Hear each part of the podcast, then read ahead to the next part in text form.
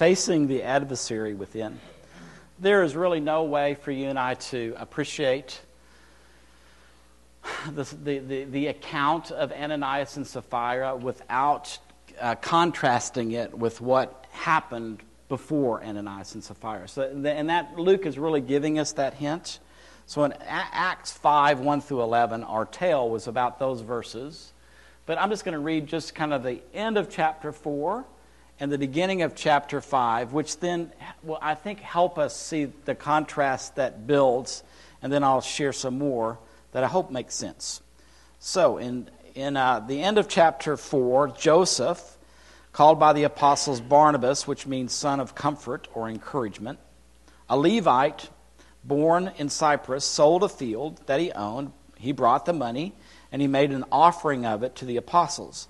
But a, but, but a man, now contrasted to Joseph, but a man, Ananias, his wife, Sapphira, conniving in this with him, sold a piece of property, secretly kept part of the price for himself, and then brought the rest to the apostles and made an offering of it. Now, what's been going on in this community is really important to understand before we can really understand what happened to those two. So, th- this is a community that is announcing the kingdom. They're just continuing to do the ministry of Jesus. The kingdom is near. And, and in announcing that kingdom, they've seen 8,000 plus people, Jews, change their mind about Jesus. Conversion is about a change of mind. It's not about a change of religion. It's about changing your mind about Jesus. So far, 8,000 people plus have done that. They're a community of people that are tasting the powers of the age to come. A lame man has been healed, made whole instantly, enters the temple praising God. So anybody that watched that event thought, wow, there was something of the future breaking into the present, causing that lame man to be healed instantly. And now people are tasting the powers of the age to come. So the promised future of the Messiah is breaking into the present in that event. When those things are happening, the religious establishment begins to feel threatened. And so Peter and John and the lame man are arrested. No due process, just thrown in jail. There, they, there's a demand the next day. We, we want you to stop immediately. Do not announce the kingdom anymore. Do not do ministry at all anymore in the name of Jesus. Stop that. And so, really, the question was well, how, how in the world is this relatively small and new movement going to survive a very real threat from an established religion which has the political muscle of an empire behind it to put to death people that they disagree with. How, how, are, how are they going to withstand the, these external threats? Well, the answer is the Holy Spirit. And so when Peter and John the layman are let out from the threats, the prison, that, that, that, that court, the Holy Spirit answers, you know, Lord, Consider their threats. Well, while they were praying, the place where they were meeting trembled and shook. They're all filled with the Holy Spirit and can continue to speak God's word with fearless confidence. So the Holy Spirit is the answer to how they're going to withstand this external threat. So the Holy Spirit fills this community. The Holy Spirit fills them with fearless confidence so they continue to announce the kingdom. The Holy Spirit fills the community with a resolve. We must continue to do what God's asked us to do in spite of the threats. You may throw us in prison. You may end up killing us, but we can't stop. And as a community, we're going to keep moving forward, doing what God says. The Holy Spirit filled them with, with what I don't know the I don't, I don't know if there's really a way to describe it, but it's I just call it the kingdom life. So that's why you have people saying, you know, I, I just have this sense of I, I want to help provide for this, this growing group of people. I don't need my family property anymore. I'm going to sell that. I'm going to give the proceeds. I'm going to voluntarily yield the proceeds of the sale. I'm going to really submit that to the, the apostles. Literally, whenever Joseph and others brought the proceeds, they laid it at the apostles' feet. That was a sign of, I, I trust you as leaders to distribute this as you see need, fit. And, and we know from the story that the apostles, they don't, they don't, they're not accumulating wealth at all. They're, they're, they're passing out and providing for the community. So, I mean, just this wonderful testimony of people who are living in the light of the king or living in light of the kingdom. I mean, I, in some ways, I really think that they they just, from their Judaism, they're thinking, you know, it, it's here. That, that great hinge point in history when we move out of this age to the next age, it's here. So, why do I, why do I need a house? If eternity is knocking today, why do I need a house? And then I, you know, I'm so filled. I want to love people and care for people. So all that's going on. The Holy Spirit produced that. And there's great power. You don't, you don't look a layman in the eye and say, in the name of Jesus, without the power of God. So there's great power happening. And there's, a, there's this great grace on these people. And, and really, the, the real fruit of that is that thousands of people are saying, I'm going to change my mind about Jesus. So I, am going to start following Jesus. And that's, that's happening to this community. So that where we ended up last week is this just like unbelievable description. Every need in the community met. And so it turned out that not a person among them was needy. The apostles distributed the proceeds according to each person's need. So just think about that. I mean, just with us as a community of people sitting in this room, every physical need, every medical need, every emotional need, every spiritual need met. I mean, that what a testimony to the power of God, the grace of God, the kingdom of God, Jesus in the middle of the mix. this community withstood an external threat. So we, we could say, okay, well, let's, let's have a community celebration. We can pause for a moment. The community has survived. The threat of the religious establishment, hey, we've survived that. The Holy Spirit has empowered us. We're moving on. Good things continue to happen. But that celebration is very short lived. Because what happens with Ananias and Sapphira is something new, which is even more menacing than the threat from the religious establishment. You see, Ananias and Sapphira are in this community. They're in a community where no one said, That's mine, you can't have it. So the community had come to a place where they looked at everything that they owned as this is ours and we want to share it. So, kind of the, the, the community well being became greater than individual well being. And Ananias and Sapphira are in that community. So they have been witnessing what it's like when a community of people decide we're not, we're not going to be individualistic anymore. We're, no one's going to say, That's mine, you can't have it. And, and yet, you have this couple in that context conniving together to sell a piece of property like Barnabas did, like others did, pretending to be more generous than they really were and holding on to a portion of this is ours. And we're not going to share it.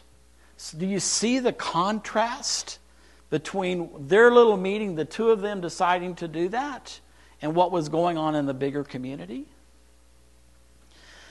The word that Luke chooses to use when they set aside a portion of the proceeds is a word that means misappropriation of funds. It's also a word that's used for embezzlement.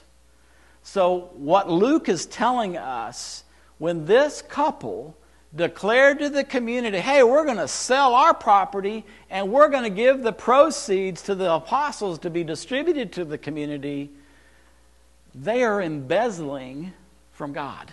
That's, that's really what they did. And they did that secretly. You see, they're in a community that has one heart and one mind. And yet, as a couple, they agreed together to deceive everybody else.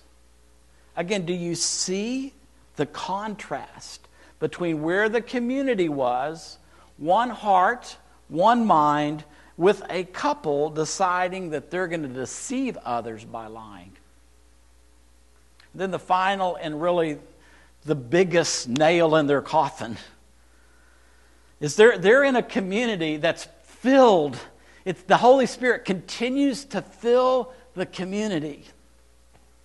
Again, I want to remind you when we're filled by the Holy Spirit, it's as if we're, the, we're a cup and, and the Holy Spirit is holding a pitcher and He's filling us with water or with fearless confidence or with the Holy Spirit fills our lives with good things. Everything that this community is enjoying, the Holy Spirit's pouring those into their lives. Now, they're under the influence of relationship with the Holy Spirit, but the Holy Spirit is, is a person. You don't pour a person into a person. So you, it's real important that you get that concept because what I'm about to say really rocks our world. So, in that context of the Holy Spirit filling a community again and again and again, You've got a couple, Ananias and Sapphira, who stepped out of the influence of the Holy Spirit and came under the influence of Satan. And Satan filled them. Now, again, it's real important that we understand. I mean, I wish I could say, man, I wish I could say it's a different word. The Holy Spirit filled, that word filled is different than Satan filled. Sorry. It's the same word. But the Holy Spirit fills people with different things than what Satan fills people with. And so they came under the influence of Satan, who filled them with lies. Somehow they were convinced that what they were doing was right. That's a lie. Somehow they were comforted in that, well, keep this for ourselves in the context of everybody surrendering everything and we'll pretend. Somehow they thought that was right. So Satan filled them with lies that they bought into. Now, what that reminds us of is times in history where Satan has done that, like the Garden of Eden. Remember when Satan appears to Adam and Eve and just begins this conversation of, well, yeah, did God really say that? Or, you know, is, is, it, is it really bad that you would, uh, you know? So the father of lies has been with humanity since the garden. And this is again another attempt by the father of lies to undermine what God's doing. It would be similar to the sin of Achan. So, those examples of Satan at it again to undermine what God is doing. So there's always going to be opposition to the kingdom. Externally, that opposition came from the religious establishment. What's happening with Ananias and Sapphira is now the opposition is from within. It's, in, it's, in, it's internal, and it's harder to discern. And it's happening with people that seem to be something that they're not. So it reminded me of Peter's warning stay alert, watch out for your great enemy, the devil. He prowls around like a roaring lion, he's looking for someone to devour. And in this case, he was able to devour Ananias and Sapphira. And because of the very real threat to the integrity and the existence of the young church, this is the first passage in Acts that mentions Satan by name and uses the word ecclesia, the Greek word for church. there's a real threat that the church could end because of an insider movement. So the judicial and the penal might of God is at work through the apostle. So, what we celebrated with the lame man, the future, breaking into the present, I, I think we're celebrating that, but maybe it's not the same kind of celebration. We're witnessing future judgment becoming a present reality. Bam. See, those that watched and, and literally were terrified, great fear. Oh my goodness. See, they tasted the wonder of God, the wonder of the, the, the, powers of the age to come with the healing of a lame man. This is, the, this is a taste of the judicial powers of the age to come.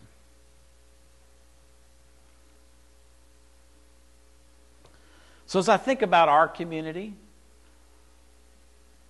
you know, I, I, I want us to be a community that the Holy Spirit fills and, and He fills again and he, and he fills us again as, as we face every challenge that we're going to face as a community.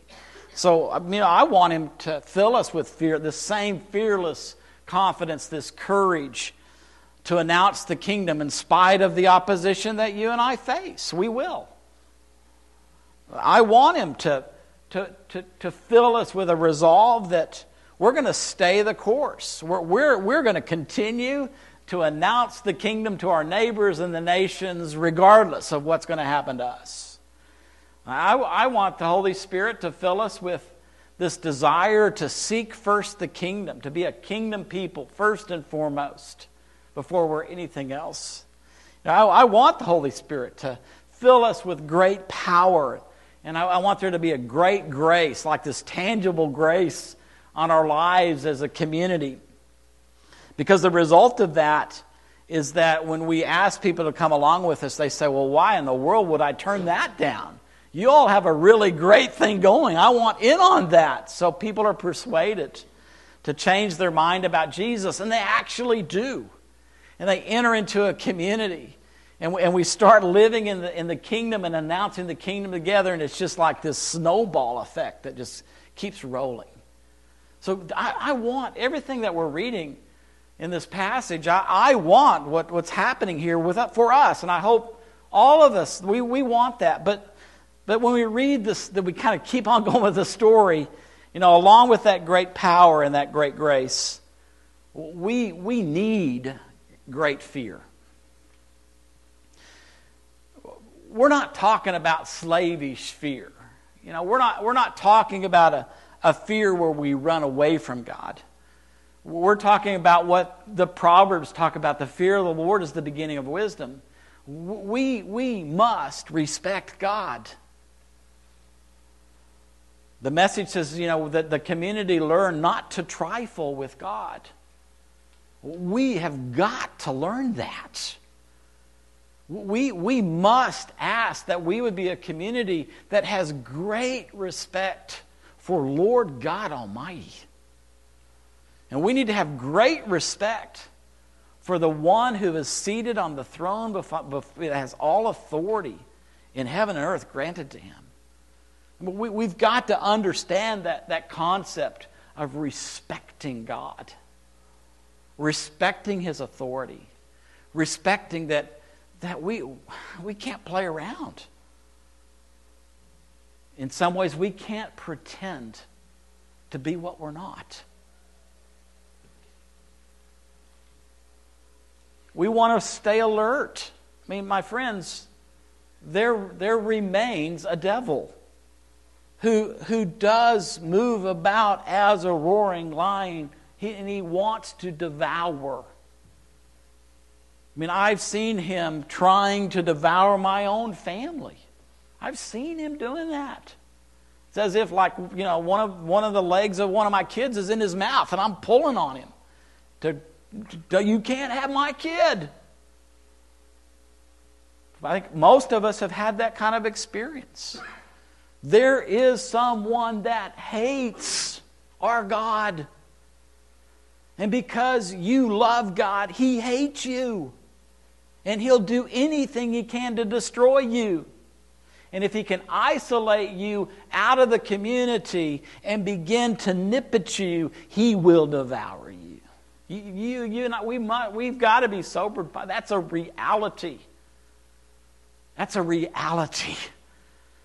And if he can, if he can destroy a community of people by bringing a, one of us under his influence and the subtleties of that, of us introducing something, if he can destroy a local church, he loves to destroy local churches. We've got to stay awake. We are in a battle. As we move towards the return of our King, the battle is going to become more intense. So we got to stay awake. So I wonder, just with this story as a backdrop, if you'd be willing to stand with me. And, and let's just, again, just have a moment in the presence of God together. Knowing that we, we like our forefathers, we, we've got to face the adversary within with immediate and drastic and like final action. I mean, we, we have got to nip in the bud any lie, any influence of the evil one. So I'm, I'm going to ask us, and, and in a moment I'm going to ask the Holy Spirit to kind of superintend this because we don't, we don't want, you know, we can wiggle out of stuff. So I'm going to ask, you know, where, where is the adversary seeking to influence us? What lies is the devil whispering in your ear?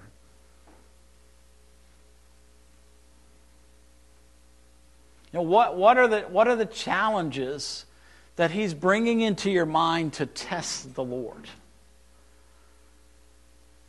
Did God really say that? Is God really good? What's God withholding from you? Those are some of the lines he'll use. See, the prayer that Jesus gave us to pray says this lead us not into temptation. What that is really saying is lead us a long way from temptation because we know who we are if we get too close to temptation, most of us, if not all of us, I'll just say all of us, are so gullible. We are so easily deceived that most of the time, if we touch temptation, we take it. It's just who we are. And so when we say lead us not into temptation, we're saying, I mean, lead us like, like way away from temptation. Keep a separation between me us and temptation because if, it, if we get too close, we're going to take it. And then it says, deliver us from the evil one. Deliver us from the evil one. I think what Jesus is saying is you're going you're going to live under regular attacks of an evil one that wants to undermine what God's doing. And so be aware and stay awake. Deliver us. So I'm just, I, basically, I just want to kind of pray those kind of prayers and just invite you to come along with me as I pray, that, if that's okay. Lord, I thank you for this very sobering reminder in the Bible that any of us can be unduly influenced at any time by the evil one. As I, as I stand in this room with this community of people, I even know this isn't even a safe place. That even now, uh, the evil one can be whispering lies, can be attempting to influence us, uh, to, to be this destructive force within a community. And so I just say, Lord, come, Holy Spirit, come. I, I know that the Spirit of Satan and the Holy Spirit can't, cannot occupy the same place. So I just ask that you would come. that you'd help us identify where, where it just, where the adversary just seems to be trying to undermine who we are, where the adversary is trying to influence us. What, what are the lies that the adversary is speaking, just seems to keep speaking? What, what are the ways that the adversary is saying, test God in this, test God in this? Is God really that? Is God really this? Is God really good? Would you, would you expose those areas that we, they may be even be hidden to us? Would you do that for us individually? Would you do that for us corporately? Would you, would you bring just insight right now concerning the temptations that just seem to be recurrent in our lives? That where we want you to lead us far from those temptations, they just keep showing up. Or what, what my prayer is that you would deliver us. Deliver us as a community of people. Deliver us from the evil one.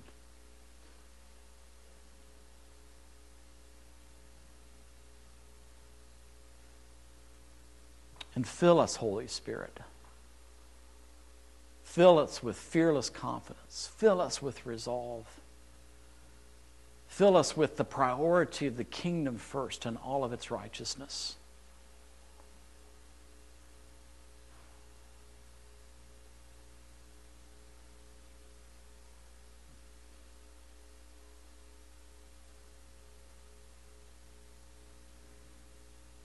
In your name, Jesus. Let me just just just a, just a couple more words before I say goodbye.